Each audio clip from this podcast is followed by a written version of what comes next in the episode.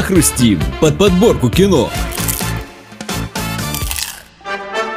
Есть такая профессия «Родину защищать». Именно с этой известной цитаты хочется начать данную подборку без преувеличения легендарных фильмов. Уже совсем скоро День защитника Отечества. Великий праздник настоящих мужчин, а значит и кино должно быть соответствующее. У микрофона Данил Бодров, а впереди 5 лучших советских фильмов о защитниках Отечества.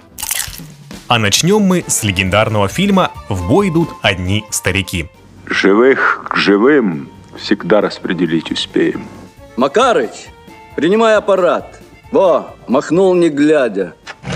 Как-то летом на рассвете заглянул в соседний сад. Там смуглянка молдаванка собирает виноград. Я краснею, я бледнею, захотелось вдруг сказать. Товарищ командир, прошу зачислить меня в вашу вторую эскадрилью. Завтра, от силы послезавтра, Я. война кончится. Первая эскадрилья. Есть. Как только узнают о нашем пополнении, разбежится люфтваффе. Кто куда. Третья эскадрилья. Орлы. Волки. Всё. Что, не нравлюсь? Что вы на меня так смотрите? Ты у меня пятый. Пацанов не брать. Бой идут одни старики. А мы? Возьмите и нас. Не подведем. Да не спеши ты. На твой век хватит. Лично я считаю это один из самых реалистичных фильмов о войне, который передает многое из жизни главных героев. Ведь тут не только бои, но и простые человеческие отношения. После просмотра этого фильма хочется жить еще сильнее. Ведь начинаешь ценить мирное небо над головой и отсутствие войны, голода и разрухи. Актеры в кинокартине просто замечательные. Леонид Быков как нельзя лучше сыграл одну из главных ролей в фильме, который, кстати, является его творением. Лица у героев светлые, чистые и даже не скажешь, что они идут в бой не на жизнь, а на смерть. Несмотря на то, что сам фильм тяжелый, атмосфера в нем добрая и вдохновляющая. Если вы по каким-то причинам не смотрели его, то нужно скорее исправлять ситуацию. Следующий фильм подборки «В зоне особого внимания». Если есть такое выражение, как «засмотренный до дыр фильм», то это про него. Думаю, многие бесчисленное количество раз смотрели его в детстве, в молодости и зрелом возрасте. И каждый раз он подкупает своей искренностью. Фильм даже не про войну, он про учение, где сталкивается молодость и опыт, где решительность и смекалка помогают преодолеть препятствия, а холодный расчет не всегда приводит к желаемому результату. Можно сказать, что фильм агитация о службе, но она сделана очень качественно. Патриотизм, в котором отражаются не громкие слова, а конкретные действия. Смотрится кино на одном дыхании, и по его окончанию так и хочется сказать, а почему так мало? Наверное, каждый третий хотя бы раз за свою жизнь посмотрел фильм «Офицеры», снятый по одноименной повести писателя Бориса Васильева. За трудовую сознательность, рабоче-крестьянскую дисциплину и преданность мировой революции, а также за призовую стрельбу и понимание текущего момента наградить курсанта Алексея Трофимова красными революционными шароварами. А я вот, представьте, всю жизнь гордился своим делом. И отец моим гордился, и дед. Но другие богатством гордились или знатностью, а мы – профессией. А что это за профессия? Родину защищать.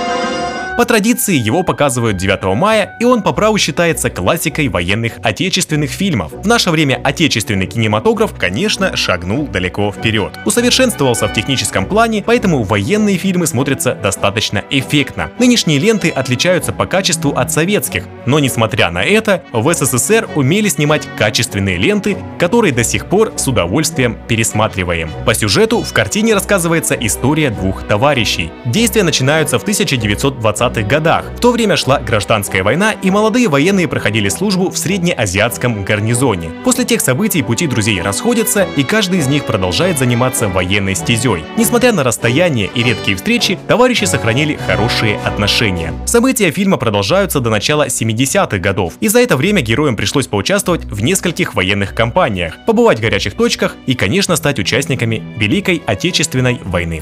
Небесный тихоход – один из классических примеров советского кинематографа, где преобладает военизированная легкость и человечность. Скажите, пожалуйста, вас случайно не Татьяна зовут? Нет, а что? Да понимаете, обстановка у вас располагающие письма Онегину писать. Знаете, некогда. Летаю много. Цель? Ну вот, как этот блин. А скорость у нас, сами понимаете, не ваша У-2. Ну куда уж нам. Скорость наша 120. Зато мы не мажем. Кушай, Семен, кушай. Спасибо, спасибо. Мажьте, мажьте. Вот никогда не думал, что У-2 может истребителя, да еще такого, сбить в честном бою. Ой, пожалуйста, вы на меня такими трассирующими глазками не смотрите. Ничего не выйдет. Вы меня тут знаете. Броня. Меня пушкой не прошибешь. Разве что Катюшей. Меня, между прочим, Катюшей зовут. Безусловно, связан этот фильм с историческими событиями, связан с демонстрацией уклада жизни, со светлыми чувствами, которые необходимо доносить до человека после длительных лет войны. Кроме того, это очень выверенный экземпляр. Пример того, что война может быть не главным героем советского кинематографа, а может служить только историческим антуражем, фоном для раскрытия истории. В тихоходе воздушные атаки вычурны, противники практически невинны. Да и одним из героев произведения служит легкий и совершенно не боевой самолет, эки невинный добряк, скромняга в когорте решительных и смелых. Это фильм о чувствах, сочетании чувства долга с чувством собственной жизни без навязанного драматизма. Здесь как будто бы и не было поля битвы. К финалу остаются в памяти лишь простодушная наивность героев и замечательный аудиоряд. А зори здесь тихие. Товарищ старшина, первое и второе отделение третьего взвода пятой роты отдельного зенитного батальона прибыли в ваше распоряжение для охраны объекта. Докладывает вомком взвода Кирьянова. Так, нашли, значит, не пьющих. Стучать надо, когда в помещение входите, товарищ старшина. Тут вам не хлеб, а казарма. Это что? Неужели не узнаете? Демаскирует, снять немедля. Бывалый ты человек, боец Бричкина. Толково устроилась и крякаешь хорошо. Всем бойцам и себе лично держать фронт. На этой стороне немцам земли нету. Потому что за спиной у нас Россия.